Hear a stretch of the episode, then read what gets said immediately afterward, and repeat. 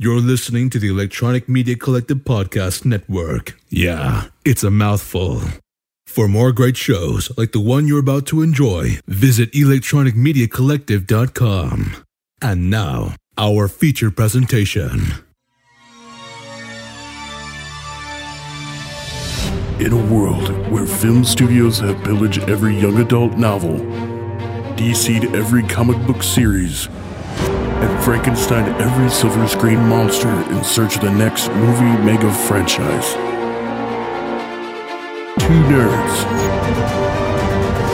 two movies, one cinematic universe. This is Jasper. And this is Randy. We watched two movies. And they had such sights to show us. Welcome to season two, Season two. episode 11. yeah. Jasper, Mhm. I figured there'd be changes for season two. This is not the change I expected. I figured we'd just mention it in case people notice, like, I think you sound pretty good, but in case people notice it sounds a little different. Uh, we are podcasting over essentially over Jasper's Xbox One. yep. Um, my uh, my personal car has died. Long, long not live that car. Um, RIP. So, um, I'm I'm broadcasting from my home. We're doing this, ex- yeah, we're doing a remote recording here, and uh, Jasper's skyping in through Xbox One, which is interesting. This is a first for me. I've never, I've never podcast over an Xbox. Yep. So if it, if it's poor sound quality, I apologize in advance.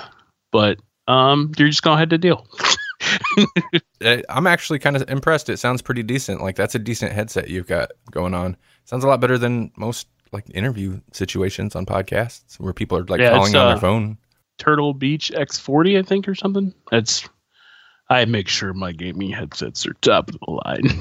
oh, oh, nice. Okay. yeah, but no, it's it's pretty good.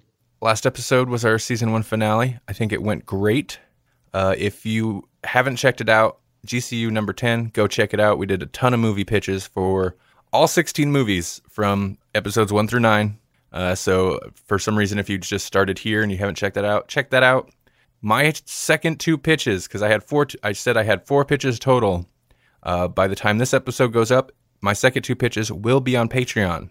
So you check out GCU number 10. If you want to hear where my cinematic universe goes, go to patreon.com slash Grawlix podcast. But I'm thinking they'll be free, but they'll still be on Patreon. So you want to check them out, hit up Patreon. You don't have to become a patron to listen to it. You know, Just giving you, we're giving you a little taste. Look of what around. Patreon members get. look around because we have tons of bonus episodes on there. Like 40. I was I think we're about up to 40 like Patreon exclusive episodes over there. So come on. A dollar a month? A dollar a month, Dollar a month? gets you. Dollar a month. No, no, stop. Let's not do it. Okay. No sorry. cringe. No cringe this episode. We're gonna be cool as a cucumber. We're gonna we're gonna give you these pitches. It's gonna be like a we're giving you one chip out of the bag to try the delicious dip. yep. That's it. Yep. That's it. You have to buy the whole bag.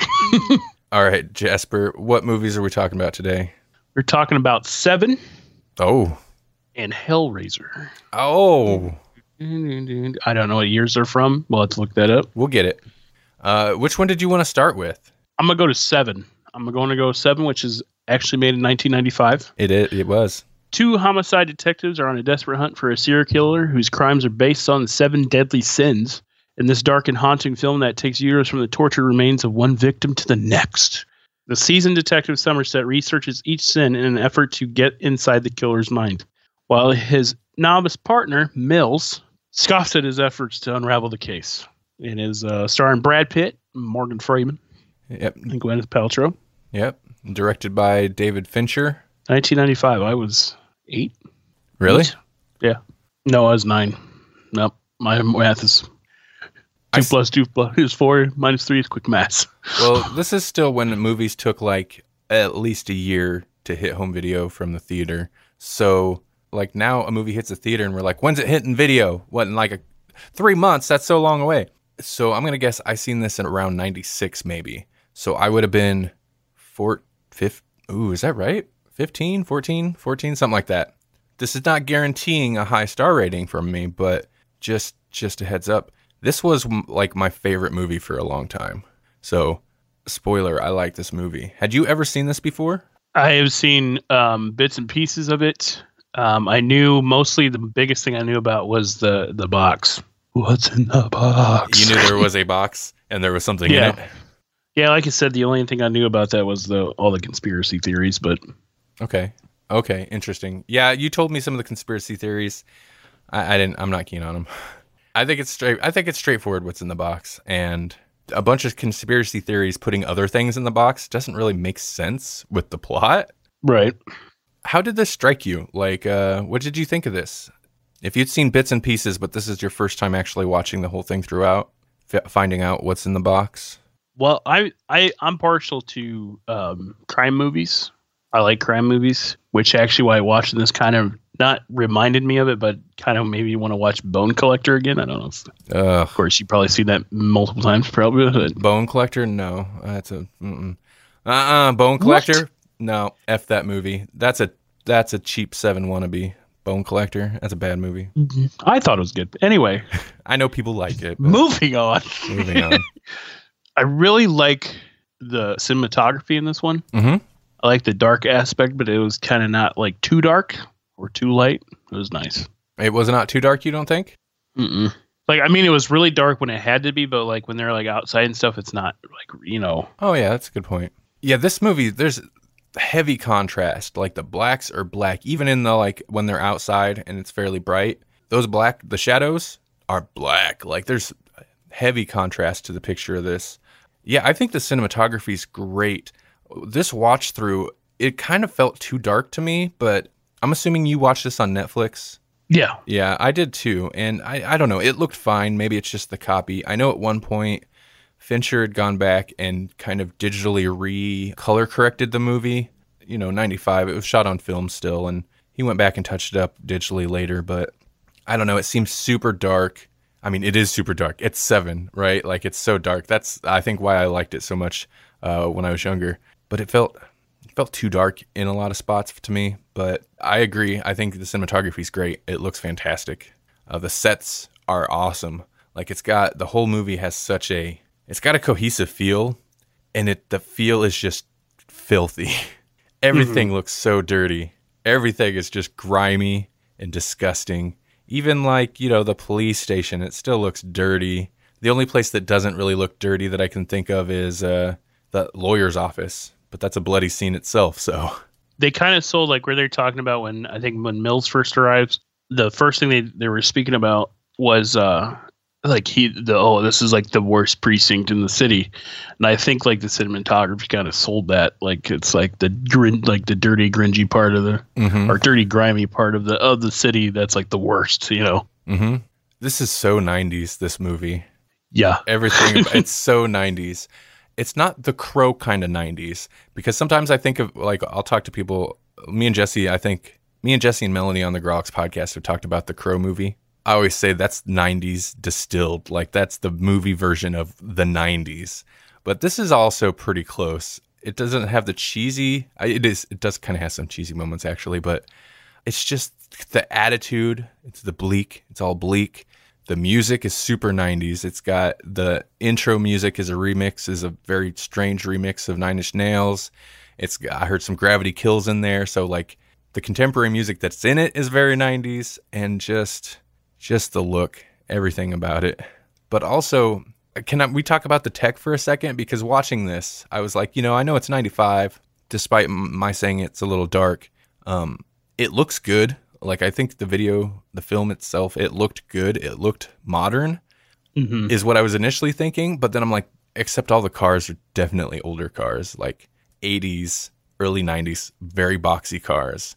I was like, but you know, it's still kind of modern, except they have pagers and there's no, com- there's not a single computer. There's no, I'm wrong.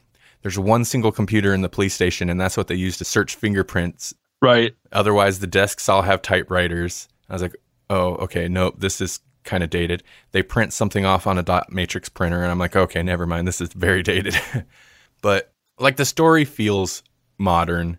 Just it just, I mean, it, the story would play out relatively the same, but it's interesting to see the differences.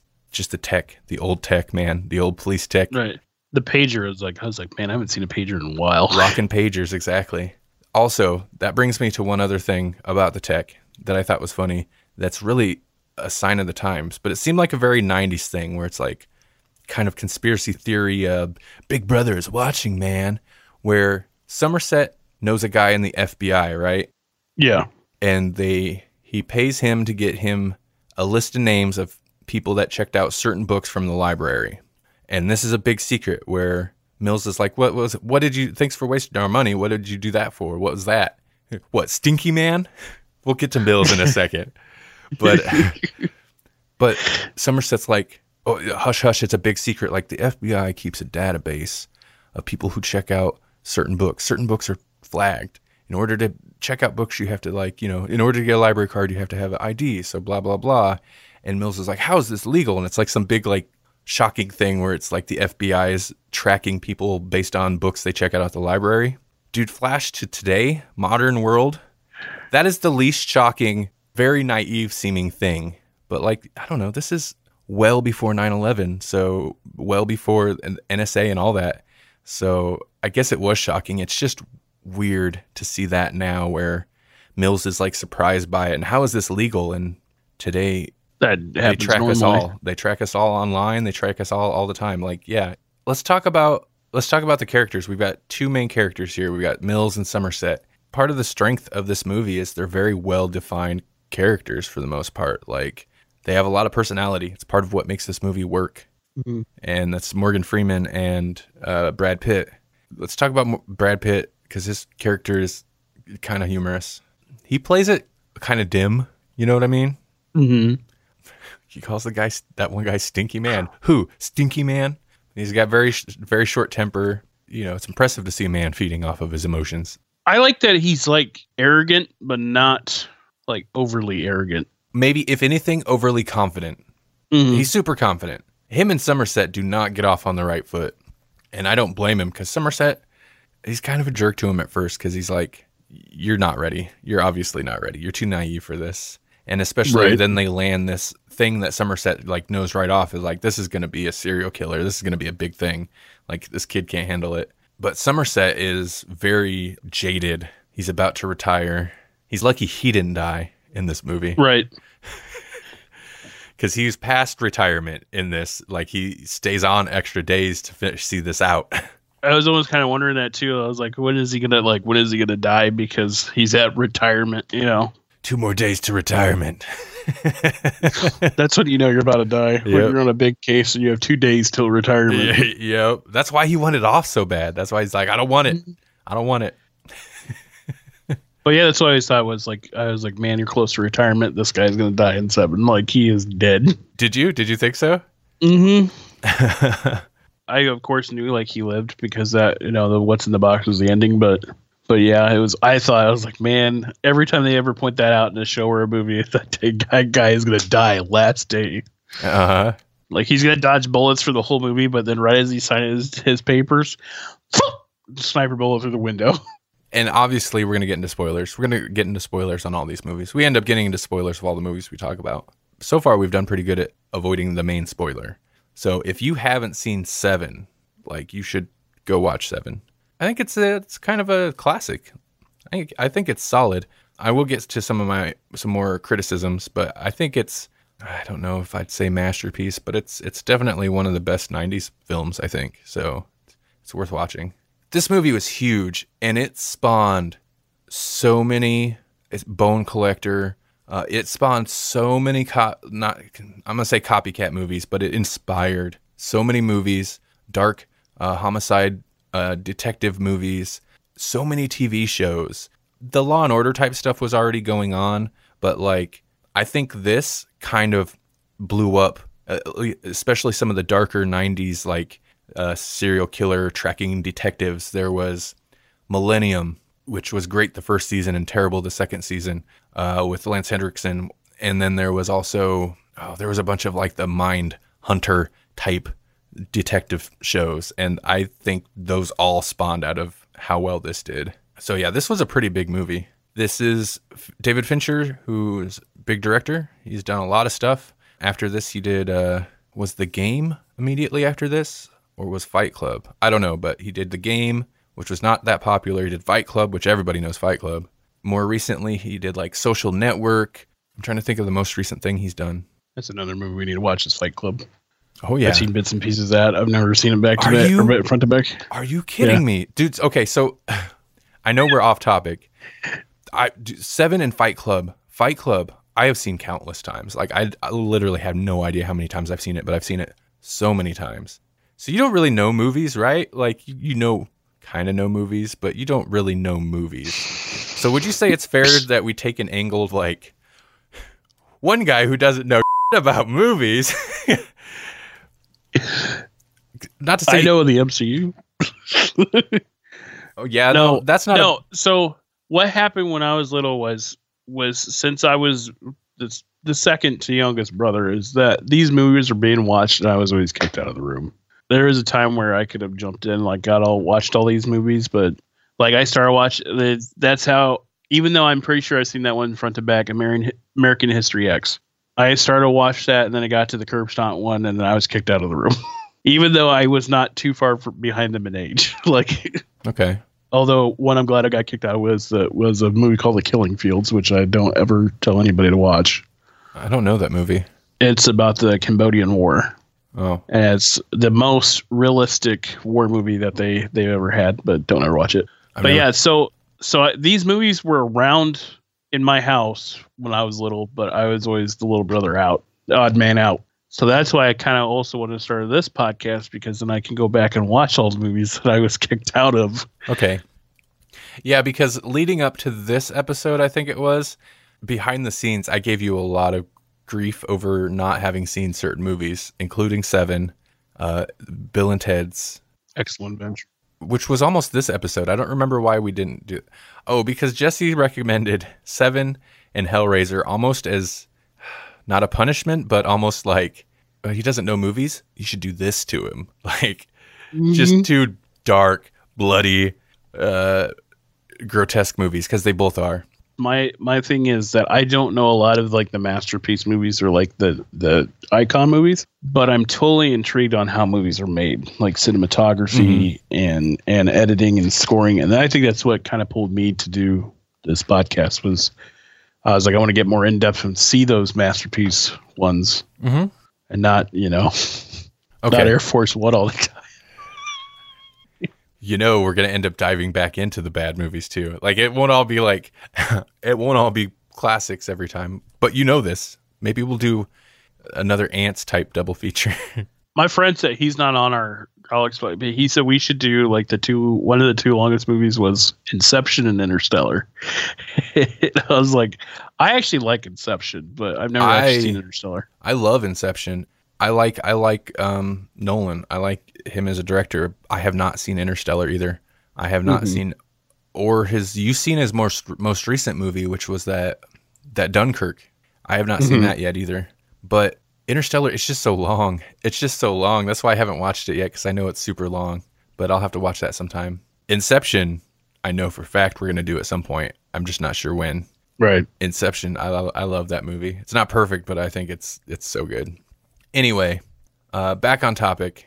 So yeah, David Fincher. He's also most recently he's done like Gone Girl, Girl with the Tra- Dragon Tattoo, which is not recent at all at this point. The moviedb.org has him as the director for World War Z two, and that surprises that shocks the crap out of me. I don't know if that's really the case or not. Uh, they they've announced it, so I mentioned Mind Hunter type TV shows that Seven inspired.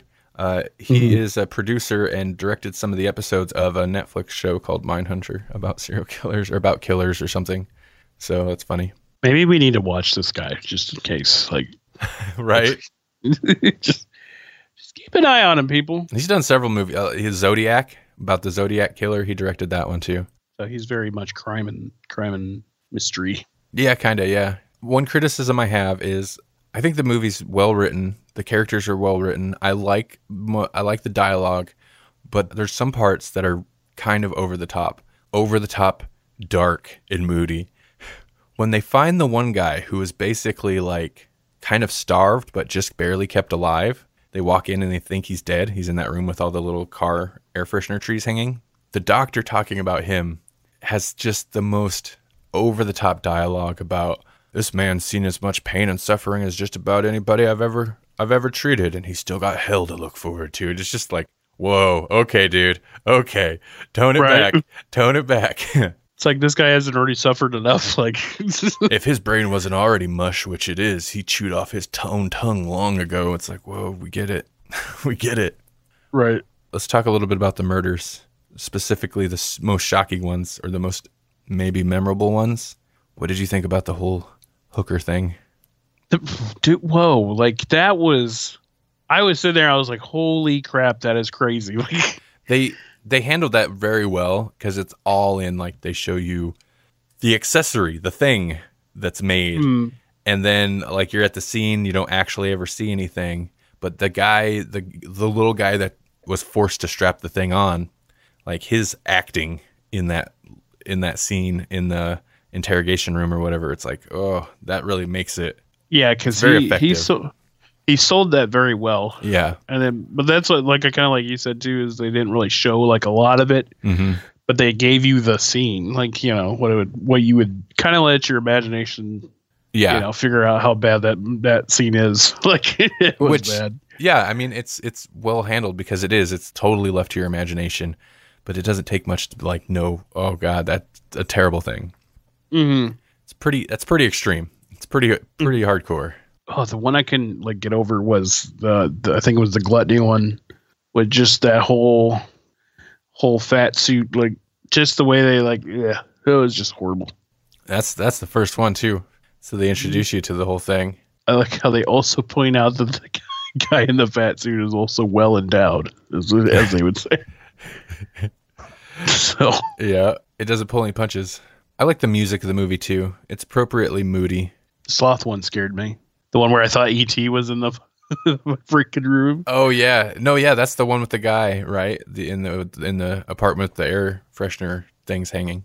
R. Lee Emery. Arlie Ermey. I th- so what's bad is I've always got him in like a comedic role, but it was nice, kind of cool to see him in like that, like actual like serious supervisor role. He's still kind of funny. There's the bit Mhm. where he's he's sitting out at some random desk talking to people and the phone rings and he picks up he's like this is not even my desk and he just slams the phone down. It's like why did that happen? why is that even there? He, I like him as an actor though. He's actually pretty, pretty good actor. yeah, I like him too. In preparing my movie pitch, I looked up the character's name. It's police captain. He doesn't actually have a name. Like he's he's credited as just police captain. I was like, they didn't even give R. Lee the, a name? I think they, yeah, they did. Didn't they just call him Captain most of the time Yeah, they yeah must have. or Sir? Gwyneth Paltrow is in this. Mm, Pepper Potts. Of course, of course. I had, I had to get it in. Check MCU.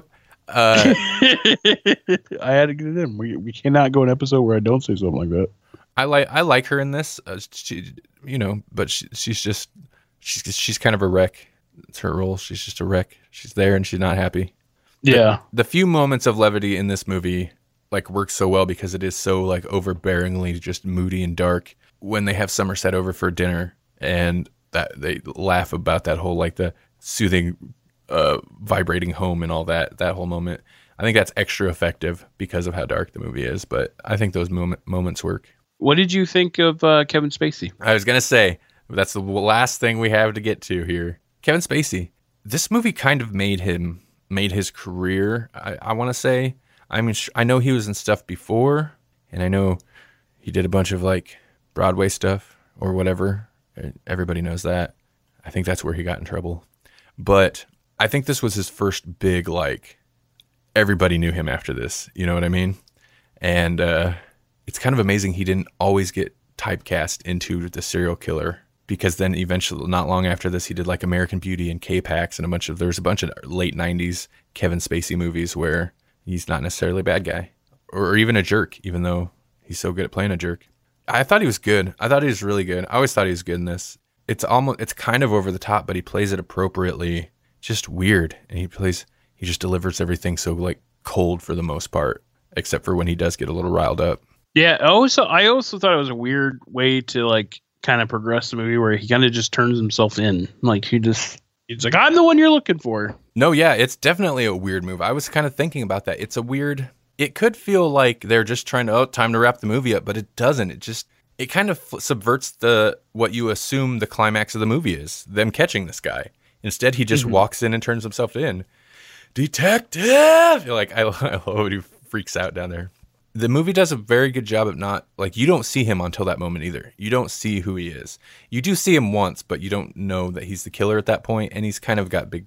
He's doing a Superman. He's got the glasses and a hat. You know, he's a reporter because he shows up as the mm-hmm. reporter in an earlier scene. Yeah, they said when he like goes to like push him that you can tell it's Kevin Spacey, which I didn't catch that.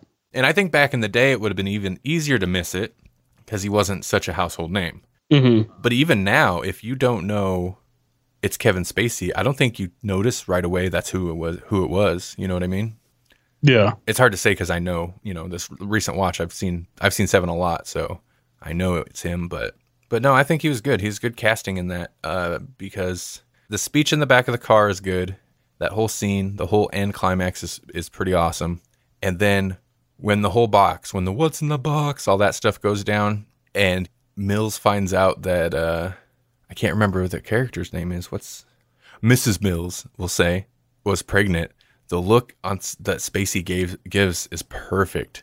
I always thought Kevin Spacey was probably like a real life, just super jerk because he plays petty and jerky so well, like too well. You know what I mean? It's weird too, like, cause he. I, I was kind of thinking about this. I don't know if you thought about this. Do you think that the blood on his shirt when he turned himself in is is uh, Mills's girlfriend? Yeah. No, I think it, definitely. Well, it said they they even said it was the blood was his from cutting his fingertips. Which, Hmm. if he's turning himself in, why did he go to the trouble of like cutting his fingerprints off again? Anyway, his and uh, some other person's, another individual's, and, and so Nice. if it's confirmed, like we know who else he killed. So yeah, it's hers. Okay, so so I'm gonna I'm gonna hit you with some trivia, but I want to ask you what you think of this movie. If this person, so they went apparently they went through a lot of people um, that they were going to cast as these people, Okay. and then were turned down, or the person turned it down. The first one that they thought for Mills was Sylvester Stallone. What? Yeah. um, which What you mean, Stinky Man? I can't even do a I can't even do a Sylvester Stallone voice on What are that. you talking about string bad for? Val Kilmer turned down the role to play John Doe. Ooh, that doesn't surprise. Val Val Kilmer was a commodity in the '90s. Val Kilmer had like a sexiness going on, and you don't need you don't need a sexy John Doe. You know what I mean? Yeah. um, Gu- Guil- Guillermo del Toro turned down the chance to direct because, as a romantic, he didn't subscribe to the script's dark view of the world. Oh, interesting. Al Pacino was supposed to play Somerset. Ooh, God, I'm glad that didn't happen either. Yeah. Hemingway. I can't. I wish I could do impressions because just thinking of some of these actors doing the lines that are in the movie is ridiculous. Yeah. The, the early choices were Al Pacino and Denzel Washington. who eventually went to do Bone Collector and stuff, huh? I, I think Morgan Freeman's great, but Denzel, he could have worked. He's not too big of a stretch, I don't think. Yeah. It'd been, I think it'd been a lot more actiony, though. Like, you know, Denzel's kind of that guy. He's definitely younger though, especially uh, at that point. He was way younger, so it makes sense. Kind of fits into the training day type. yeah, I, you s- know. I suppose so. I suppose so. Kevin Costner and Nicolas Cage were briefly considered for the role of David Mills. Oh God, I'm glad they didn't go with either, especially Nicolas Cage. David Cronenberg was offered a chance to direct this, but he turned it down. I'm glad Fincher got it. This was Fincher's second movie.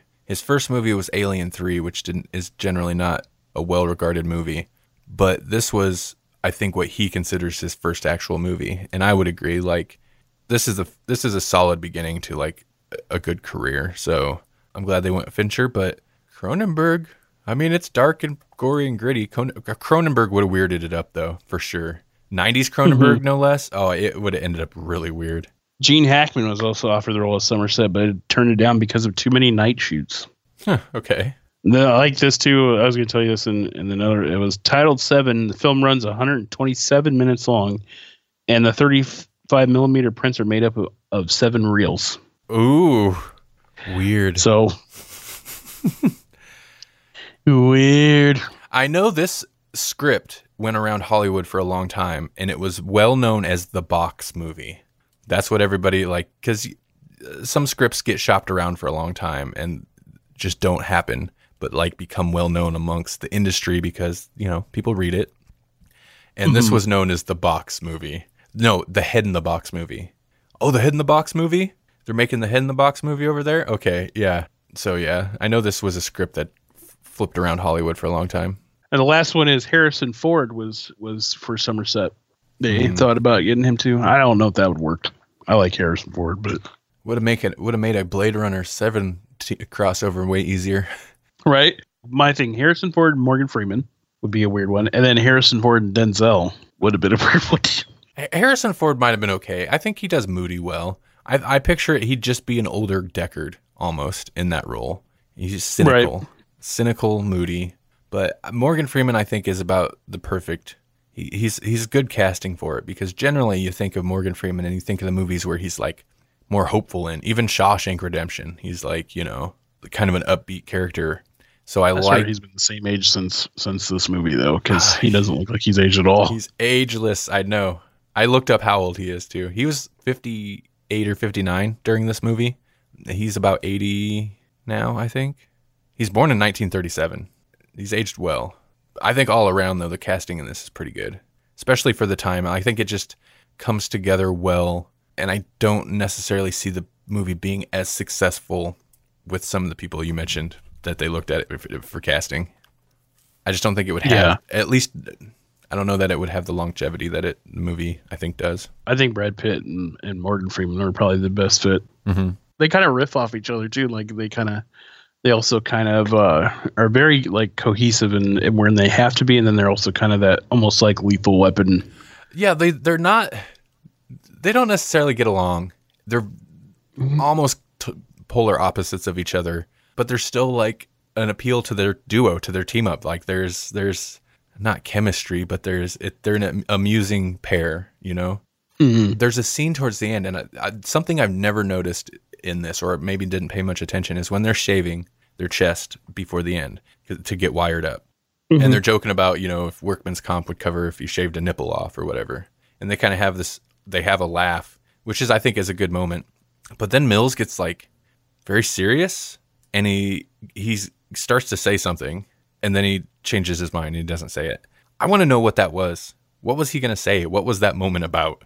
Mm-hmm. uh, maybe you didn't even notice it but like it like i said i hadn't really gave it much thought but this time this viewing it kind of struck me so yeah i don't know Yeah, another thing in like in the trivia too was that uh, the whole like last part of the movie was like shot in different times because like Brad Pitt was on another movie.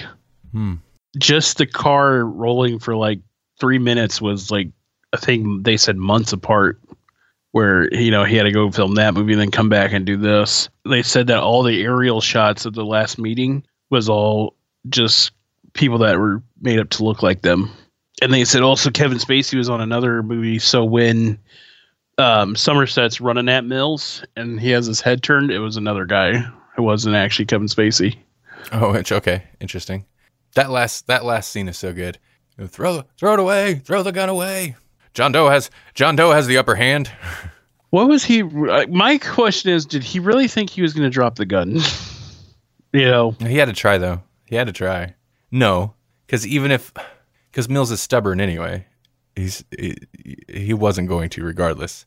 Yeah, I don't know. I also really like they throw. Eh, it's got to be longer than one frame. Maybe it's like two frames. Just a quick little frame of Gwyneth Paltrow in as he's like as Mills is agonizing there, trying to. I don't know if he's trying to resist the urge to shoot him or what, but they drop in a couple, just a couple frames of Gwyneth Paltrow before he's like, nope, pop, pop, pop, pop. yeah, that actually it came in so quick it almost actually scared me. I was like, oh, what was that? And I was Mhm. like, oh, Just a little Gwyneth Paltrow face. here's the here's the question: Would you have shot him? Oh yeah, definitely, Okay. definitely, yeah, for sure. And do I mean they it, they make it the worst possible thing? Like, and she was pregnant, and he didn't know, and Somerset apparently knew, and yeah, they they just made it, yeah, as horrible as they could. That's an intense scene. Yeah. I was curious as to how this movie would strike you. Not as curious as I am about the next movie, but I, I, yeah, I was curious how this movie would strike you. No, uh, I mean this one leaves you leaves questions in your mind of what is say he doesn't shoot him, what happens then? You know, like like one of the cons- conspiracy theories was wasn't her head in there. It was because Spacey wanted him to to shoot him, so then then he would be in prison for no just almost no reason other than killing him. But like you said, I I don't get that with with Somerset's reaction to it because I'm like, oh well, it could have been a head that looks like hers, but Yeah, I don't no. get it. I like I like the way it ended. I don't think there's a reason to really look into it. I, I mean, people do just because you don't actually see her head in there. You see a little bit of hair, but you don't actually see her head, and that's why people are going to. But I don't think there's a reason to read into it. Beyond I think it. he would. I I think he would know if that was her or not. Oh know? yeah, and he's a homicide detective. Like he's gonna look, get a good enough look to be sure before he runs over there. Would that been weird if he like pulled the head out, like, like just looked at it and then like, yeah, it's her. if it wasn't, or even if he suspected it wasn't, Somerset would have he'd have denied it. He'd have hmm. like, no, this guy's full of crap to save Mills. He probably should have done that anyway, but he couldn't lie. He, he couldn't lie to him about it. I mean, if yeah, if you think about it, he, Somerset could have kind of avoided that if he'd have lied to Mills. But then Right. Mills probably wouldn't have given up his gun anyway. He'd have went over there and looked himself, and then you'd have an angry Mills PO'd at you as well. So, and she wasn't one of the 7 Mhm. That's what that was. Yeah, she she was an innocent one, and that made him that made Spacey's character guilty of envy, right? Mm-hmm. And his was wrath, wasn't it, Yeah. for killing him? Wrath, which he didn't kill Mills, but basically took his life away. So yeah, so star ratings, I guess. Yep. You want to go first? Okay. See where you're at? Five out of five. What what was that? What did you say? Yeah. What do you think? Mike what- Mike monitoring issues over here. oh sure. What do you? Okay, what you you just said it. What do you think I rated this? Five. I did. This is a five star movie. Like I said, for a long time, this was my like number one favorite movie. It's not anymore, but I think it's still great. It's uh, just so well made. It's well made. It's, it's well written, and it's still and it also like I, it's got some nostalgia for me. It's very '90s. The music is exactly the music I listened to at the time, and yeah, it's good. I like it. Five star. It's seven. Um, Seven star. no, I actually, I'm gonna, I'm gonna go, I'm gonna go five on this one because I was what? very intrigued. I think this is the first. very- Are you serious? Were you going to give it a five Yeah. before you knew I was going to give it a five? I was, I was teetering bef- between four point five and five, but I'm gonna give it a five because I, like I said, I loved, I loved the, not really say the set, but the picture of it, and Mhm. then the story kept me intrigued. This is the only movie that I've watched during this podcast where I did, I put my phone down for the almost the whole movie. You should probably do that every movie. No, Well, I tried. this is the first you've given a five star. I'm I'm actually a little surprised. Yeah, I was I was really into this this one. Again, like I said, I'm a crime crime show movie person. And you like the Seven Sins theme too? Huh? I think you commented Yeah. on that. hmm Yeah, it's good. I think it was the first movie and even show that did the seven deadly sins right. You know, there was a story behind all of them. You know, not just killed the fat guy because you know. And the method of murder. It wasn't just we murdered the you know he murdered this guy because he's a fat guy. It's he murdered this guy by feeding him to death. I mean, essentially, it was a kick to the side that ruptured his whatever, but that's what he was trying to do. Was trying to feed the guy until he burst. I was laughing too because they said the guy that was in for Greed, where he is kind of like bent over. Mhm. They used, I think, four, four or five gallons of fake blood so bad that his knees were stuck to the floor. Like it was Oh because he made of like the syrup stuff. Yeah. Oh, so they had to peel him off the floor. Oh God. The guy that played the the sloth victim. There's a there was a story of so he's this super skinny guy, right? And you know he's one he's one of those guys that like he'll go and audition for movies be, because of his physical attributes. He's this little skinny guy. You need a little tiny skinny guy for some reason. Mm-hmm. And I guess Fincher had told him, I don't remember where I heard this, but I guess Fincher had told him jokingly, sure, you know, lose about 10 more pounds and you got it. Well, this guy's super skinny anyway. So the guy actually went and lost like 10 more pounds and then come back. And Fincher's like, dude, I was, I was not serious. But, uh, so yeah, probably an actual malnourished person. Right. Yeah, they, I remember seeing that in Cherry that they said he was actually pretty skinny. Like he really went above and beyond for that role. All right. Yeah. seven. I'm glad we got to cover this one. Uh, like I said, this was this double feature was a suggestion by Jesse, and I keep t- you know he keeps giving on the most recent Gr- Grawlix podcast episode we talked about it. I was like, dude, you, you, you can't, I can't help it. Like you, your suggestions are too good. You got to keep stop giving me good suggestions. Melanie's like, would you just got to make him host, co-host with you? Then you got to make him be a guest on the movies he suggests. That'll probably cut it down. And Jesse's like, yep, that'll cut it down. I'm like, no, we just pull him on for good stuff, like ants and wasp woman. Right. I feel bad for even putting putting him on that one. Nah, he, that no, that stuff's right up his alley, man. He likes that kind of stuff. He gave he rated the Wasp Woman pretty or ants fairly high comparatively. Wow, this is seven to just become our highest rated, like two five stars. Nice, mm-hmm. nice.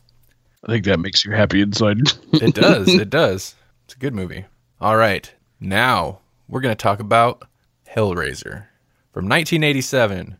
Larry and his wife Julia move into an old house and discover a hideous creature, the man's half brother, who is also the woman's former lover, hiding upstairs. Having lost his earthly body to a trio of S&M demons, I love that they put it that way. It's true though, it's what they are. S&M demons, the Cenobites. Frank is brought back into existence by a drop of blood on the floor. He soon forces his former mistress to bring him his necessary human sacrifices to complete his body. But the Cenobites won't be happy about this. Hellraiser, uh, directed, written, directed, and based on a story by Clive Barker. Uh, stars Andrew Robinson, Clare Higgins, Ashley Laurence, Sean Chapman, Oliver Smith, Robert Max Hines. von Sydow. No, but it's got I got it. I got a pinhead. Doug Bradley. Now, to me, that it doesn't sound like this one had a lot of of known cast members. I should say. I mean, known to me, no. I, yeah, I don't know. I couldn't say for sure. I couldn't say. Um, I don't know them. What's what's your thoughts on this one? I've seen Hellraiser many, many, many times. I like it. I like it. The single thing I wrote down is everything is filthy. uh, I think it's a classic horror movie. I think it's an interesting concept. The Cenobites, even though the Hellraiser franchise has not gone anywhere good, like remotely good at all, the Cenobites are such a cool and kind of iconic horror movie set of monsters. Pin, Pinhead is definitely like a very iconic horror movie monster. Everybody's seen Pinhead, even if they haven't really seen Hellraiser specifically. Right. And I think this movie is interesting because it's not really about the monsters. It's this story, like the overview said, it's about this dude that comes back and gets Julia to murder people for him, like bring him people that he can absorb their life or whatever from. Just kind of a strange concept. I don't like the weird sexual aspect to it, but that makes it kind of unique in a way because it's grotesque and super sexed up and just, but it's in the creepiest way. It's just super creepy and gross. It just makes everything about it makes my skin crawl. Mm-hmm. It's kind of cheesy. There's some cheesy moments, but overall, I think it's a fairly well made movie. This was Clive Barker's first and very first movie he ever directed, and this is he, he didn't do too many after this either. But I think it's put together pretty well. There's some very effective scenes. I like the weird dream sequence that uh, the daughter has. Super creepy, kind of Nightmare on Elm Street-ish. Uh, what's his name? Wes Craven dreamscape type thing. Only, in my opinion, a little bit better. What what, what are your thoughts? This to me, I know like I'll, I'll talk about this movie, but what's interesting to me is what your thoughts are because you've never seen Hellraiser, and unlike Seven, this is something that like Seven is generally like I assume most people think it's a good movie. Hellraiser's weird enough it could turn a lot of people off. So I'm on. I'm kind of on the turned off side of of this movie. Um, but I thought this movie was going to be about Pinhead. Mhm. Like everything I've ever seen of this movie. Now I've never seen this movie. Not even bits and pieces. I I knew of Pinhead, Mhm. but didn't know the story behind him. I went into this one, yeah, thinking that it was about him, and then to figure out it's basically a love story gone wrong. yeah, yeah, You know, it was it was intriguing, but yet it I it didn't really capture my attention. it's based the story that it's based on by Clive Barker. I think was called the Hellbound Heart or something like that. Which, Mhm. like you said, love story gone wrong. Well, it's kind of like the first Friday the Thirteenth doesn't really have Jason in it. It's one of those things where Pinhead's there, but the Cenobites are a side. They're a they're a minor piece. They're a side character. The story's not about them. They're they're just a threat that sits off to the side for almost the entire movie. Yeah, was there three of them? I think right or four. Four of them. We'll get into those too, because oh god, Yeah, because that, that's what I thought. Is like you would think they're more the main character, but they're more like support, like and not even almost not even support, just kind of wrapped back into it, like to to picture why he's in. Like they're more there to explain why he's in like that that form or that you know Mhm. where he has to take everybody else's flesh. You know, they're just kind of there to to tell you why that happened. like, they're yeah they're kind of the piece of the setting or a little bit of the motivation whereas this whole other story is the actual plot of the movie i think when i first watched hellraiser i too i was much i was a teenager but i too had the same thought process about it as you did like it's like okay well i know who pinhead is i may have i've probably seen little bits and pieces of other hellraiser movies so when i watched this i was thrown that it's like oh it's not really even about pinhead but how I look at it now is I kind of appreciate that aspect because it they're there, but they're not explained. The box is there, but not explained at all. I mean, they are kind of explained. It's explained what they are, basically, but mm-hmm. it doesn't get into them themselves. And the movie's not Pinhead chasing after a victim for, you know, the last half of a movie.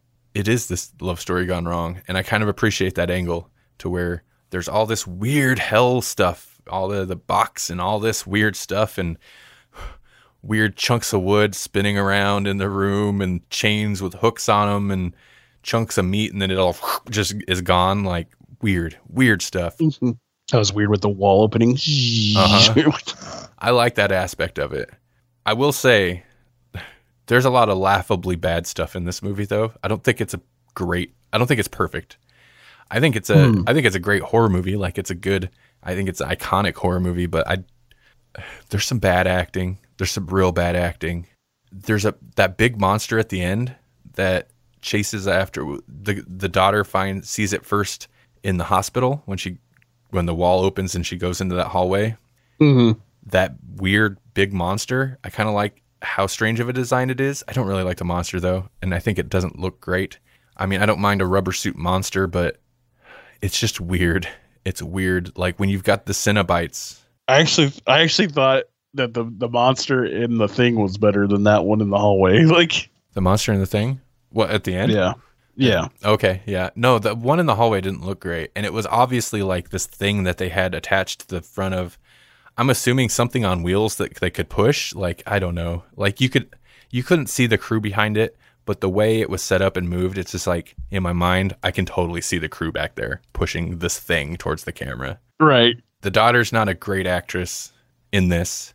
The kind of love interest of hers that's in it a little bit is weird. I don't care for that guy at all.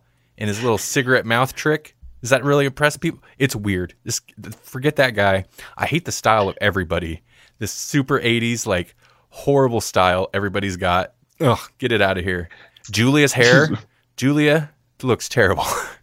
Oh my god. Sorry, I had to get on my little rant. so it's not a perfect movie. What did you think of the graphics? I mean, the effects. I had to. You I'm mean sorry. the you mean the CGI? not CGI? There's no CGI in this. Well, No. there, there was some like um, there was some visual effects, like the little light effects and stuff, especially at the like with the Cenobites would disappear. But no, what did you think of? Particularly, what always impressed me about this movie is the effects of Frank when Frank comes first comes back to life, like in that room, and there's that weird it like bubbles up through the floor, and then basically like the skeleton stuff starts like assembling out of the floor. What did you think? that that was yeah that was that was intriguing. I also like his makeup as when he's or like his every time he takes a body. But I think they did that very well.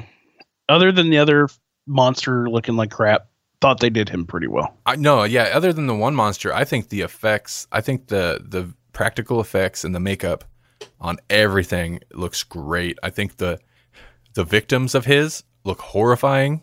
Mm-hmm. The Cenobites, for the most part, look pretty good. One of them I have design issues with, but uh, they look great. And Frank looks great at every stage. Like he just the super early stages, it's impressive. Whatever effects they use to like make him come out of the floor looks great. his Mr. Goodbody thing, where he's just basically like a skinless muscle dude, and he's just That's right, Mr. Goodbody. he's just goop, like he's const covered in goop head to toe, and she's like putting his finger on her lips, and it's like, "Ugh, don't touch him, he's gooped. But uh, yeah, because that that's like I said, it's like every stage of him was like you like believed that that person did not have any skin. Like they even had like the veins and the muscles and stuff.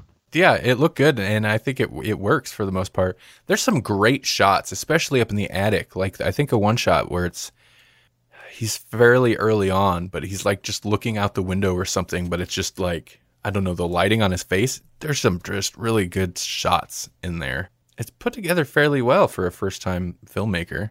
I'm not sure offhand who did the cinematography, but it, I think it looks pretty good. Okay, what was with where Frank is basically like I think at this point Frank is keyed into his brother. He wants his brother, and Julia doesn't want to doesn't want to do that. She, she, he's still her husband or whatever, so she doesn't want to kill him.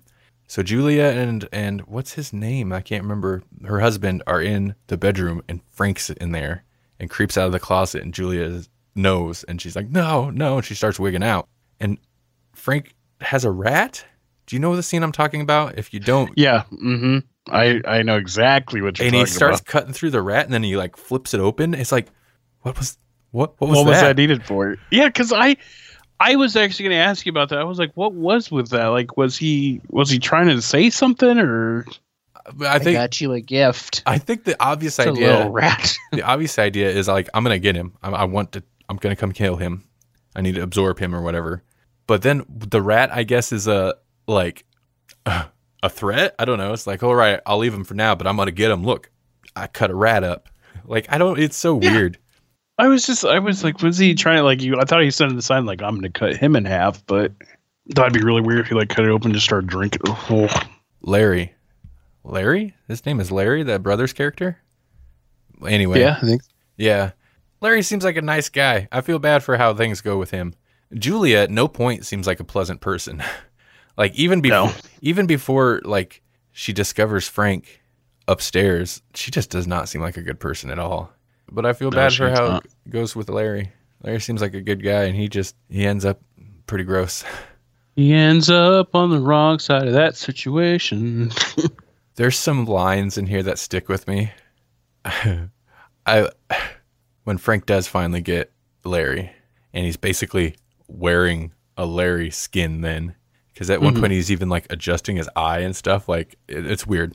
But then the daughter, Christy, the daughter comes over, and she's upset. And when she finally figures out what happened, Frank wearing the Larry suit is like, "Come to daddy, come daddy." It's the most weird, creepy thing ever, but just the way he says "daddy," uh, it's always amused me. oh my god! Parts of this movie make me laugh, dude. That that always makes me laugh. I like when I like when the Cenobites show up, like when she's in the hospital and it does that thing where there's like the brick wall and then the light changes and lights shining through the cracks behind through the or, or it's tile and mm-hmm. like you know they look it looks like normal tile wall, but then like light shines through where there should be the seams between the tiles. It's just Yeah. open and it's lights. Like I don't know. Anytime the Cenobites show up, it looks super cool and I think that stuff's handled pretty well. You obviously have run out of steam or don't have much to say about Hellraiser, so, but let's let's talk about maybe a little column A, column B. Let's talk about the Cenobites. I think Pinhead looks cool. He's kind of the main one. Like he's the one. He's the leader of them, but he's also the one that's like persisted through all the movies. yeah, The other ones are the Chatterer. I always called him called it Chatterbox, but it's the Chatterer. What is it? It's got like barbed wire or something pulling its mouth open. I don't think it has eyes, and it's just the teeth just the whole time. hold on. Y- yeah, that one's super cool. The other one that they call female Cenobite, great great name, guys. Uh, she looks Thought of that. Put that one in the thought process. right. Well, who we got? We got Pinhead. Actually, I think Pinhead has a, a different name, but Pinhead, uh, Chatterer, uh, Butterball, and uh, who's what, what should we name the woman? Ah, female. She's a female Cenobite, but she's got like this weird like hole opened up in her neck, and she's kind of gross looking. And then we got, like I mentioned, Butterball. Mhm. I hate Butterball. I think he's dumb. I think he's so ridiculous. He looks stupid. I think he's a lazy idea. It's I called him CeeLo Green. you did. You did. I was like, it's Pinhead, Chatterbox, female, And CeeLo Green. yeah, I don't. I don't like Butterball. I think he's dumb. He's just like a I just don't get why is he wearing sunglasses? Is my freaking like why the f- is this guy just wearing? There's gonna be a lot of bleeps here. So you have Pinhead, he makes sense, and then you have Neck Vagina, which is the lady, That is what it is. I I didn't want to say it, but you're right. You're right. and then you have the Chatterer, which makes sense, and then you have CeeLo Green Butterball. It's like He's a fat guy with a fat neck and glasses. which and it's sunglasses. like you know we're gonna try and make this a horror film, but we're gonna give this guy sunglasses like he found them somewhere or something. It just doesn't make sense to me. no, no. I he's dumb. He's the worst one. He's the dumbest Cenobite. I'm glad you mentioned the sunglasses. So stupid. I just like, he's like, you know, they're out, they're all like at the Cenobite meeting, and he's like, guys, I want to complete my look. I have a black coat. I'm just gonna go full shaft look, and then just sunglasses or Morpheus. He could be Morpheus. Dude, they've all got a Matrix thing going on. They've all got the lo- Mhm. the long black coats and stuff. yeah. Here's another thing too: is that I always thought that Pinhead is, or is he called Hellraiser? No, he's But not Hell- called Hellraiser. Um, Because that's what always people are like, oh yeah, this is yeah, this Hellraiser I have. You know, like they they had like a little action figure of him. really? They don't know what the hell they're talking about then. That's what I thought. I was like, isn't that wouldn't make any sense then? Why would it be his own character? No, Pinhead is called the Hell Priest. Apparently, is kind of his at some I don't know which movie or maybe it was in the book, but he's known as Hell Priest, lead Cenobite, the Pope of Hell, Doctor Paul Gregory, the Engineer, Cold Man, according to uh. Well, where does Doctor Gregory come from? It must be some one movie where they let's do the origin of Pinhead or something stupid like that. It's not in this we just movie. have him come from the darkness, like where? yeah, this explains enough of it. They're like, this is what they do. They're like keepers of this box or whatever, and they show up and torture you if you want, I guess. Or if you don't want, but you're dumb enough to open this box. So, which is another thing. Maybe the box should include some type of disclaimer. Right. Let's talk about the box itself because I actually kind of think that's one of the coolest aspects of this of Hellraiser. This whole story is because you got Pinhead, and then you've got like the other thing that's known is Pandora's box, basically. yeah, that yeah, it is that puzzle box, and I think that thing's super cool. And even though I don't think it could possibly operate like it does, but it's a cool idea. Shock till you drop ranked Butterball number seven in their in their list of ten best Cenobites, calling him infamously creepy and mysterious. Listen, you throw sunglasses on a fat guy doesn't make him mysterious, all right? what did you think of Frank's final moments? I love it. It's so ridiculous and horrible. I guess that was cut down. Like Clive Barker had to do a lot of edits to this movie to get it down to an R. Jesus. I was wondering about that.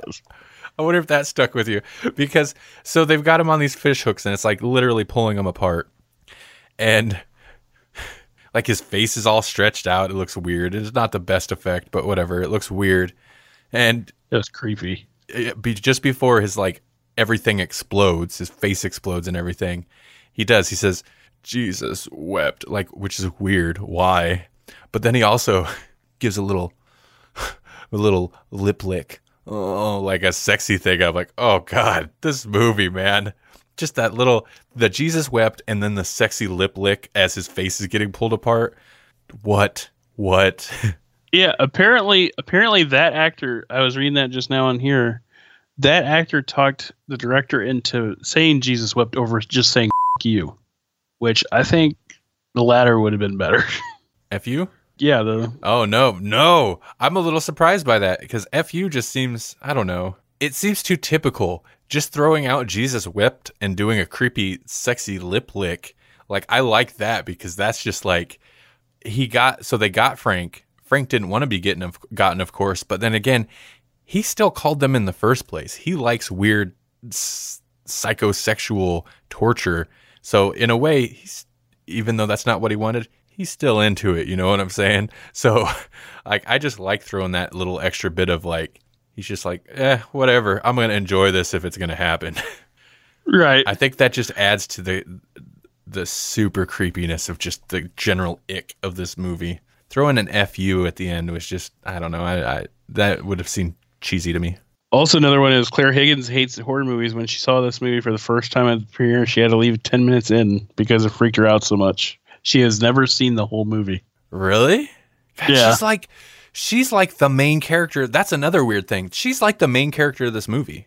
Not Mhm. I mean Frank's not really Frank. Definitely not the the the father or daughter, even though the daughter kind of becomes like the final girl or whatever. Not Pinhead. It's Clare. It follows it's all about her. It follows her most of the time.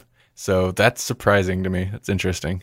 She gets kind of like the wasp woman thing where she's like uh, almost like the innocent thing, and then she just starts helping kill people, like, or Oh. killing people like Wasp woman did. I like that she shows a little bit of conflict the first murder. After that, Mhm. she's just nope, she's on board. Don't give it. She's cold. Don't give a crap. Yep. She cold, done, killer.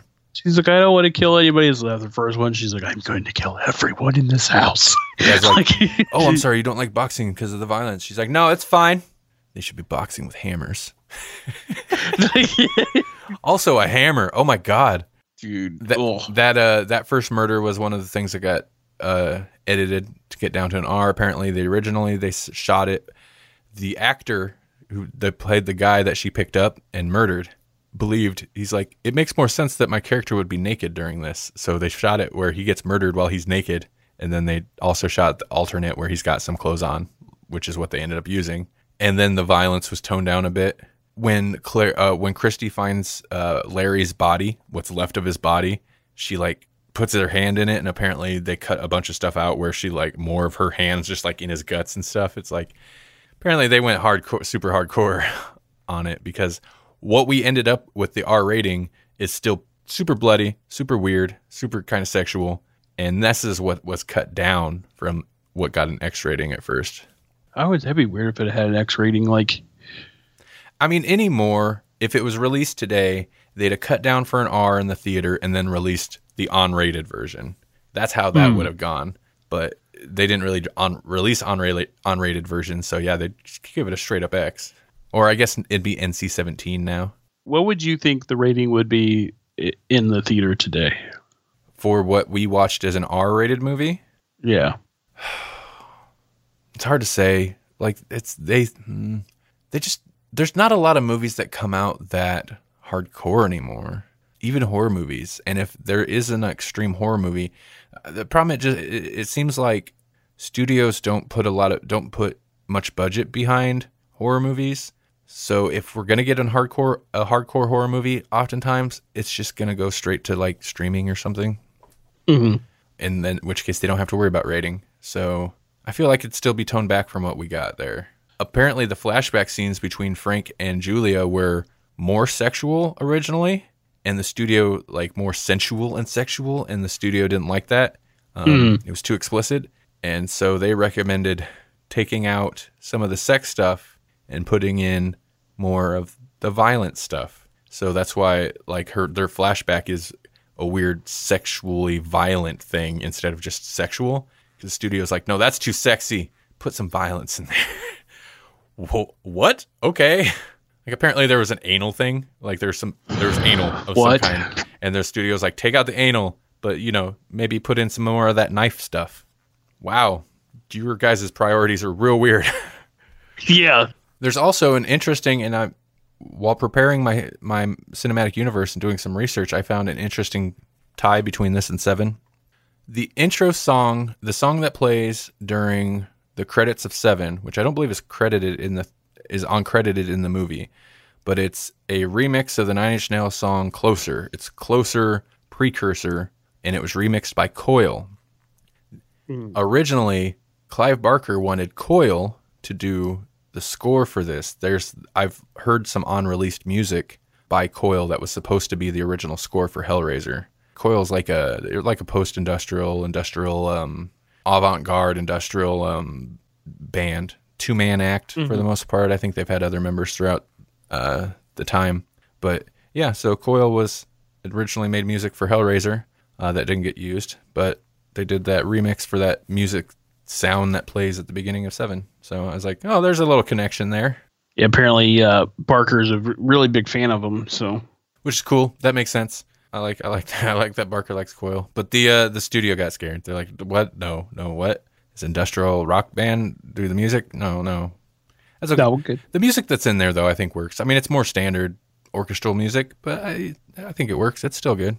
It's kind of uh, become somewhat iconic on its own. I thought the score was pretty good in this one. Yeah, I think it's good. Creepy when it needed to be. It's creepy when it You needed know. to be. It's it's still it's it's not totally. I mean, I couldn't tell you the melody offhand, but it does have it. It's got kind of a hook that when you hear it, and you're like, oh yeah, okay, Hellraiser. Okay, well, anything else you want to add before we hit star ratings on this? No, I'm good. Okay, I know. Yeah. Well, You ain't gonna like one star rating. Okay, I went first last time, so you go first this time. So, like I said, there there's some things I liked about this movie, but I'm going to go with a solid 3.5. Oh, that's not bad. It didn't. From your reaction, it did not seem like this was your kind of movie. Three point five. I can live with that. I guess I'll have to. I like, I like how you judge my rating. You're like, I, I could do that. it's like one day I'm gonna be like 3.5. You're like, no, 4.5. That's where I'm putting you. like, it's Oh, nice. That's funny. Uh, you're wrong. It's uh, you thought It this just- was a five. it's like on the website. It's like cross, mine's crossed out and it says Randy edit, and then it shows rating. yep, yep. You know, honestly, Uh. three point five is not bad because mine. I give this a four. I'm only half a star higher than you. okay, well, I'm surprised Three a little bit. three point five is a little high. Well, four stars is still a solid rating. Three point five is higher than I expected, given I think your initial reaction to it. Are you sure you don't want to drop it lower? No, okay, yeah, no, I give this four star because I think it's, I think it's, you know, I think it's an iconic horror movie. I think it's classic. I think it's worth watching. I think it's a good movie. It's an interesting story. For the most part, it's well made. I do think there's some laughable moments that aren't supposed to be laughable. There's some stuff that just doesn't make sense. I accept it, but it's like, why? Why does he cut the rat? Why does that kid even have to be in there that does the cigarette trick? The whole thing with the daughter, like, so she passes out in public and they put her in a mental hospital. What? Like, I don't, maybe that's how it is over there in the 80s in the UK, wherever they are. Don't get it. Some of the acting is not good. So, like, it's not a five star. It's not my favorite horror movie, but yeah, four? I enjoy four. Is still four is super solid. So if you like horror movies at all, if you're like any kind of horror movie fan, you should watch Hellraiser. It's good. Most of the other Hellraisers are just not good movies. This is at least a good movie. It's interesting. It's it's like if you original. watch horror movies and you haven't watched this, your opinion does not matter. no, I just say for some reason you never got around to it, or maybe you've seen one of the sequels and you're like, "Oh, this is a bad movie. I'm never watching Hellraiser." No, you should know better by now. But yeah, check out Hellraiser. Going off that, what movie in in the horror genre would someone have to watch for you to to uh, to honor their their comments about horror genre? What is like the must see horror movie? I mean, I don't know if I dishonor the comments of most people. That's not totally true, but I guess it, it's more for me. It's more about what they have seen. What did they actually like? What kind of horror movies did they like? If they liked a bunch of just total junk and not just not bad or trash B movies, but just crap movies, I'm not really going to take their comments seriously because some people just have bad taste or taste that doesn't align with mine. But uh, I mean, Yours is the only right way. Mine's the right way. No, I. But if you're asking like, what are some must-watch horror movies for horror movie fans? I mean, I've done my top ten horror movie lists before, and say The Thing, The Shining. Didn't you give The Thing the same? Watch. Didn't you give The Thing the same rating, three point five? I think so. But yeah, The Thing, The Shining, those are always my top two. Halloween's usually up there somewhere. Halloween, I can kind of understand if people can't get behind, but if you're like a horror movie fan, I'm assuming you like Halloween, but who knows? Yeah, It's is Halloween. Oh, that's wrong. not movie. that, not that. I don't even really care for that. I don't. I don't know why. I don't. Neither do I. I can't I'm get not. into it. I get. I get people mad at me because I am not a Tim Burton fan. Like I respect the movies and I don't hate them. I just don't. It's not my cup of tea. At this point, I used to like Tim Burton a lot. At this point, he's done far more bad movies than he's done movies that I enjoy.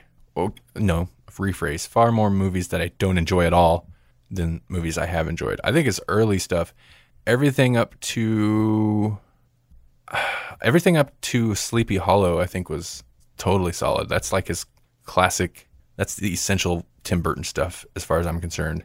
And then pretty much t- Sleepy Hollow and everything after is later Tim Burton. That's not that great. Mhm. Sleepy Hollow was the turning point for me, for him, for me, for him. For me and for him. And then the Planet of the Apes remake was the nail in the coffin. And I've watched a bunch of his stuff since then, and some of it's okay, like that what the barber, the Demon Street barber guy, whatever Sweeney Todd. Oh, um, Like that's Yeah, okay, Todd. but I actually liked that one, it, but it wasn't bad. But it's not, you know. not one I'd have in my collection. Yeah, I'm not a musical guy. All right, Jasper. The movie studios are after something something dark, something gritty, something creepy. Well, they managed to pick up the Hellraiser franchise for freaking dirt cheap. Nobody cares. What else could they pair it with that's also dark? You know it was very popular that they never made a sequel to? Seven. So how could they combine Seven and Hellraiser in the darkest universe? Maybe Universal Bottom. Who's going first on this bad boy? You, you, you can you can take the lead on this one.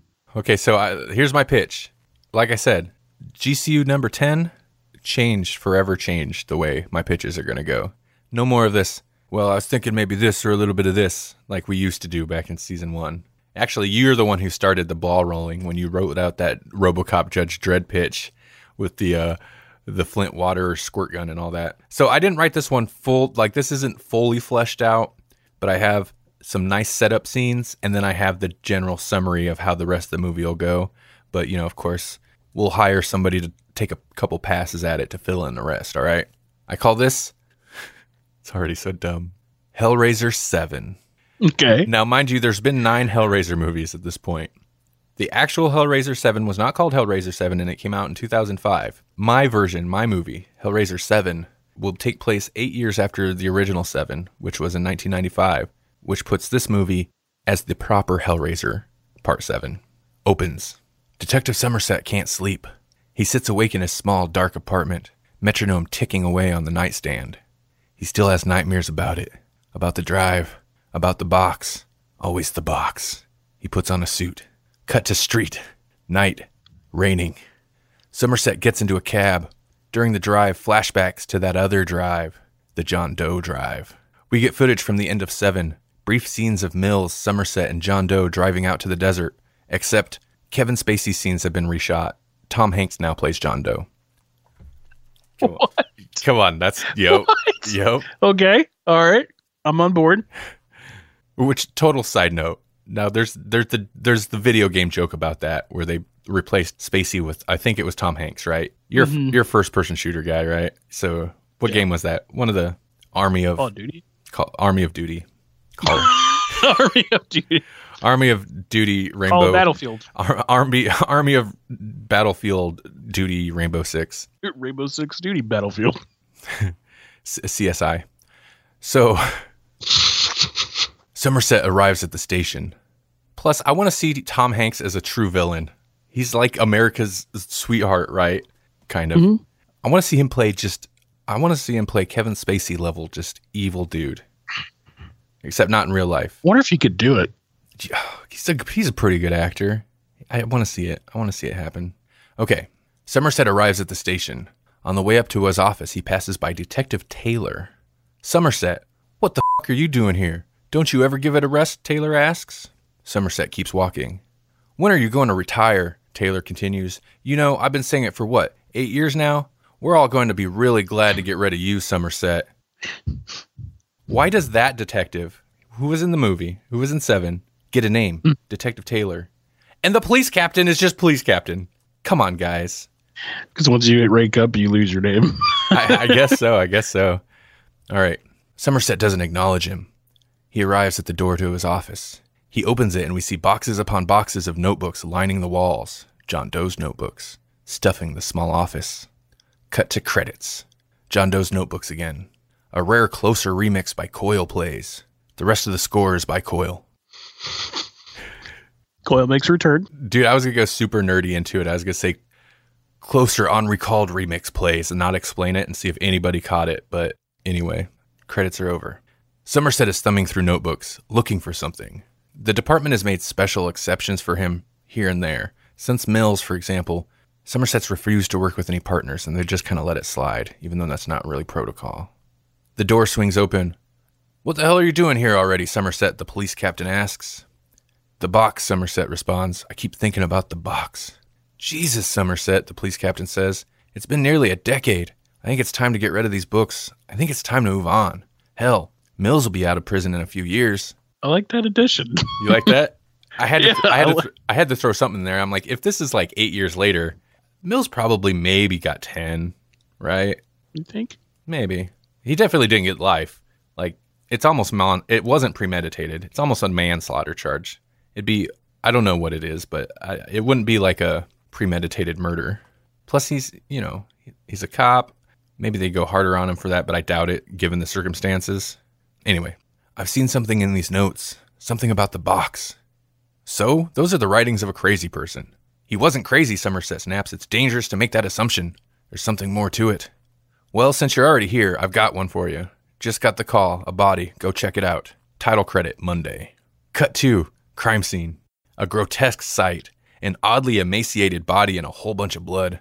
Somerset investigates the area. The only oddity is a small, strange puzzle box of some kind. I've seen this before, Somerset says. Back at the station, Somerset is flipping through the notebooks again. I knew it, Somerset exclaims. He takes the notebook over to the captain's office and slaps it down on the captain's desk. The police captain starts deriding him for obsessing over the books when he should be working on the case, but Somerset stops him. Look, he points to a drawing in the notebook. Okay, and? Somerset slaps a picture down on the desk. It's the puzzle box taken at the crime scene. The same puzzle box as is drawn in John Doe's notebook. This is just beginning again. All right, and from here I've got the summary. Like that's the whole setup, right? Mm-hmm. That's the little tie together. Here's how the rest of the movie goes. You fill in the blank spaces. All right, the rest of the film is Somerset investigating the case at hand, as well as the history of the box. He learns of similar unsolved murder cases in the UK. More murders turn up in the current case, another each day, Tuesday, Wednesday, and so on. The bodies are emaciated as well, and a theme to the murders becomes evident. It seems there is a Seven Sins copycat killer. Eventually, Summers opens the box, unleashing the Cenobites. Pinhead, female Cenobite, great name, guys, really. Chatterer, and Frank are the Cenobites. I don't know. What, Okay. I don't know what happened to Butterball. He got the boot. Now it's Frank. Which would be way creepier. It's like the camera pans and it just like where Butterball would be. Frank's just standing there, just like Come to daddy. Okay. that's all he says. Come, to Come daddy. to daddy. Chatterer's like, ah, and he's like, come to daddy. Female Cenobite's like, okay.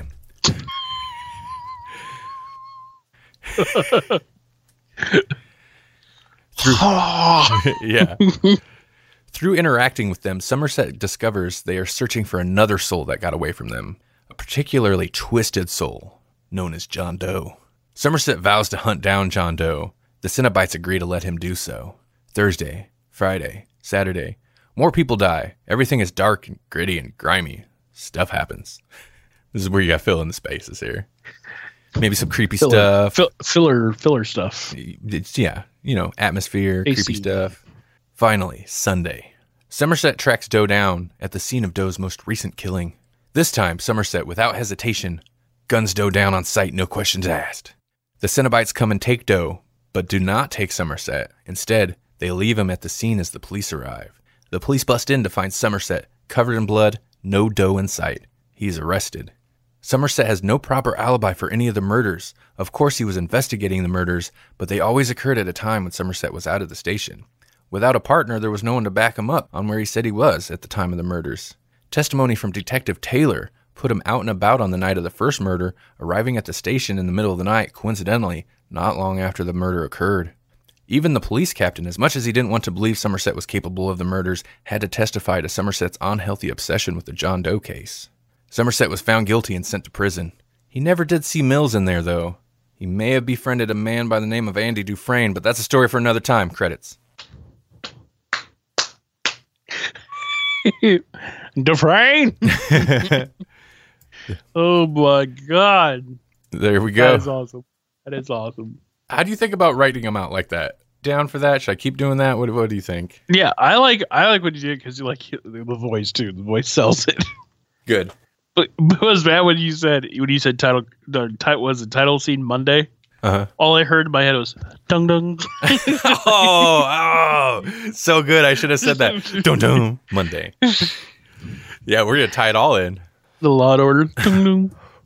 This is the Law and Order Seven Hellraiser Shawshank Redemp- Redemption cinematic universe. Green Mile has to be in there. So honestly, I wasn't sure how to end it because I was like, I can't come up with something like a good twist or something shocking like the end of Seven. That's a pretty good twist, right? And mm-hmm. i- in Hellraiser, it would if it played out like Hellraiser, Somerset would find the guy, give him the Cenobites, and then like have an overly determined struggle over the box with a creature, and that'd be the end of it. I didn't want that, so I was like, well, it's still seven, so it's got to end bad for like for somebody. And uh, yeah, so whatever he gets framed, or did he? Maybe he was just crazy, and maybe he actually did kill all those people.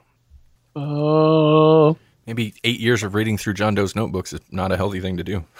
yeah. Thought you actually wrote out all those notebooks too. Yeah, I know, I know. It's, that's insane. What do you got, sir?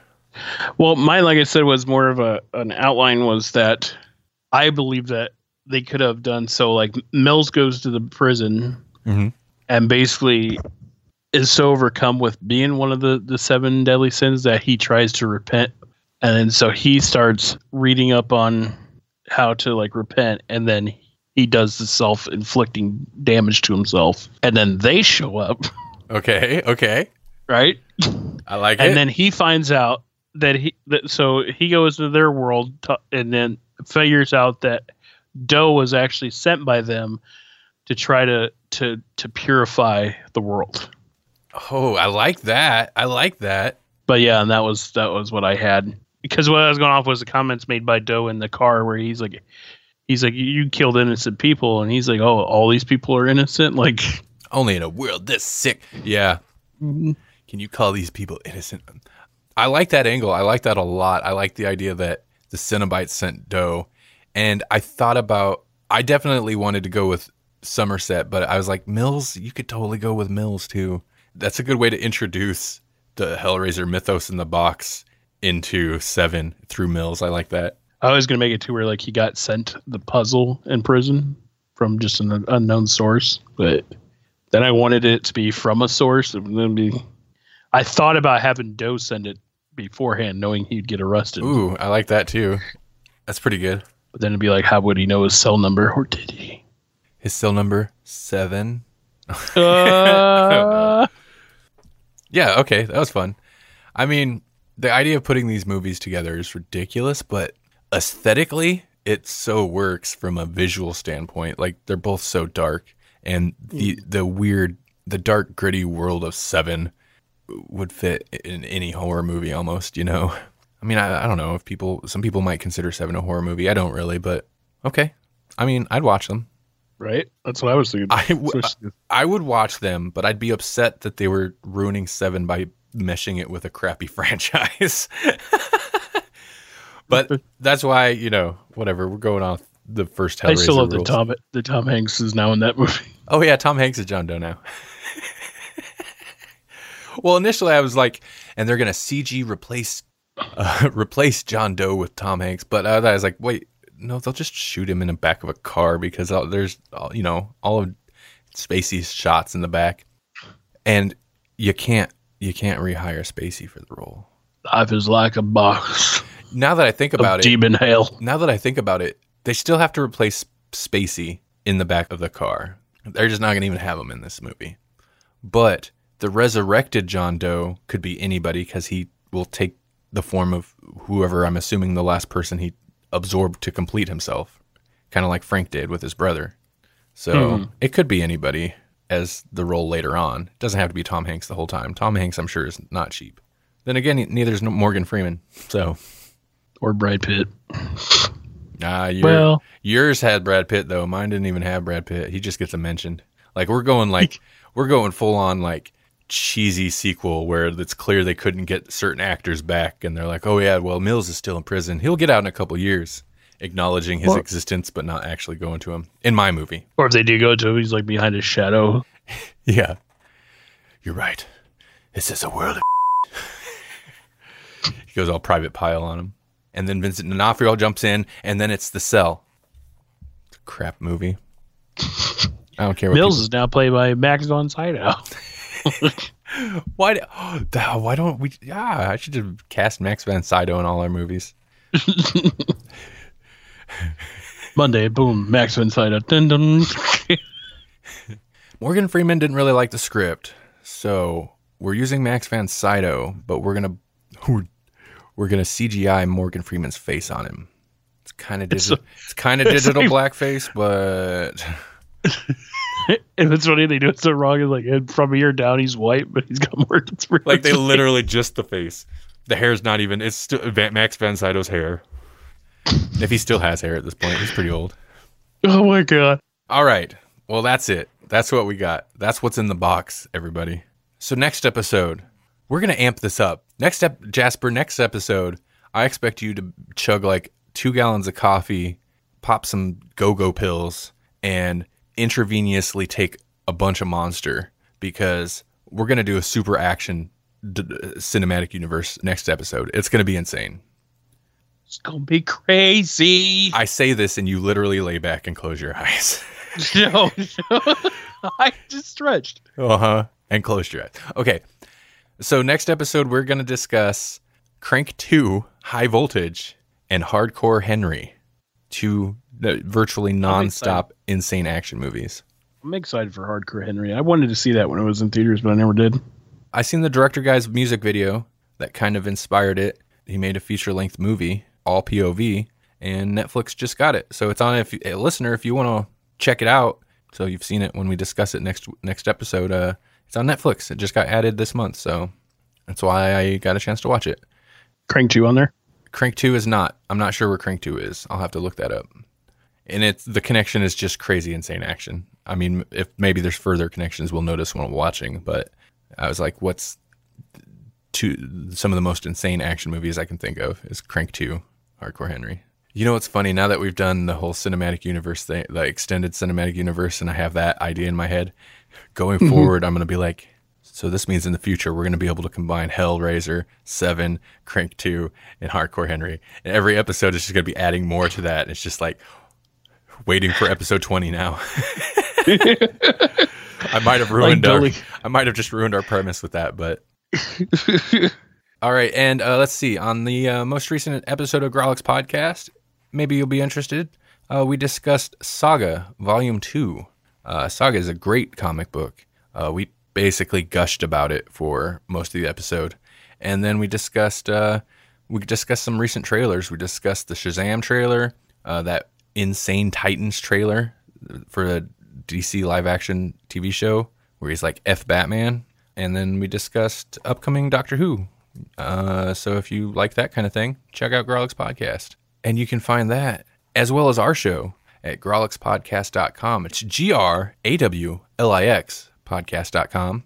Or you can follow us on Twitter. Hey, follow us on forget forget the other guys. Follow us on Twitter at GCU Podcast, as in Grawlix Cinematic Universe Podcast. Or at Grawlix Podcast too. Those guys are all right, you know, whatever. God, the one that runs that Twitter, he's just he's a piece of work. Yeah, no kidding. What a jerk. Um, and uh, you know, whatever. We're on Stitcher and uh, Spotify and iTunes and all that. Uh, Facebook.com slash Grawlix Podcast. Throw slash Grawlix Podcast after Instagram, Facebook, whatever. YouTube. You'll be there. YouTube. Pornhub. YouTube. Pornhub. Uh, YouTube. I will be doing more videos on YouTube. Uh, randomly, the uh, mysterious YouTube algorithm gods have started showing a horror movie list, like a six creepy horror movies you might have missed video that I made four years ago. They apparently have started showing that to a whole bunch of people because that video has been blowing up. And I've been slowly uploading our older podcast episodes because I'd kind of dropped off of YouTube for a while. I'm uploading Grawlix podcast and GCU episodes to YouTube now, so you'll be able to hear them there. So I'm thinking, uh, I'll start doing some more YouTube videos. And since we have GCU now, I have a, a good excuse to shove more movie themed content on the Grawlix podcast channel, I'll be doing that. YouTube.com slash Grawlix podcast. Join the re- revolution. Is that a thing? Is that a thing we say?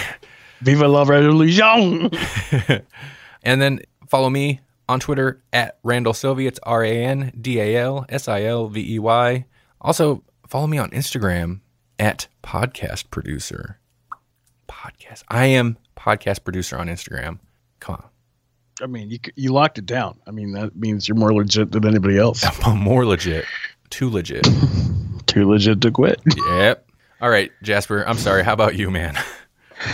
You can find me on Twitter and Instagram at, at Ninja Monkey Live, which is N I N J A M U N K 3 Y. Live, not live. That's important. Live. You don't want people to get confused. They might spell it wrong. Well, that's where you can get me. Oh. That's where you can What are you doing? He's doing a neck dance. Okay, I know you can't see what he's doing. He's doing some weird head neck dance. Yes, he, he's practically laying down. By the way, I'm sinking into the couch. I can the see- couch. I can see. The couch. I'm sinking into the couch. Spend all to couch. come to couch. Sounded like I was about to say sinking into a conch, like a conch. Weird. This has got weird. Is there anywhere else they can see you? Do you want anything else? No, not not at the moment. No. Okay, that's it.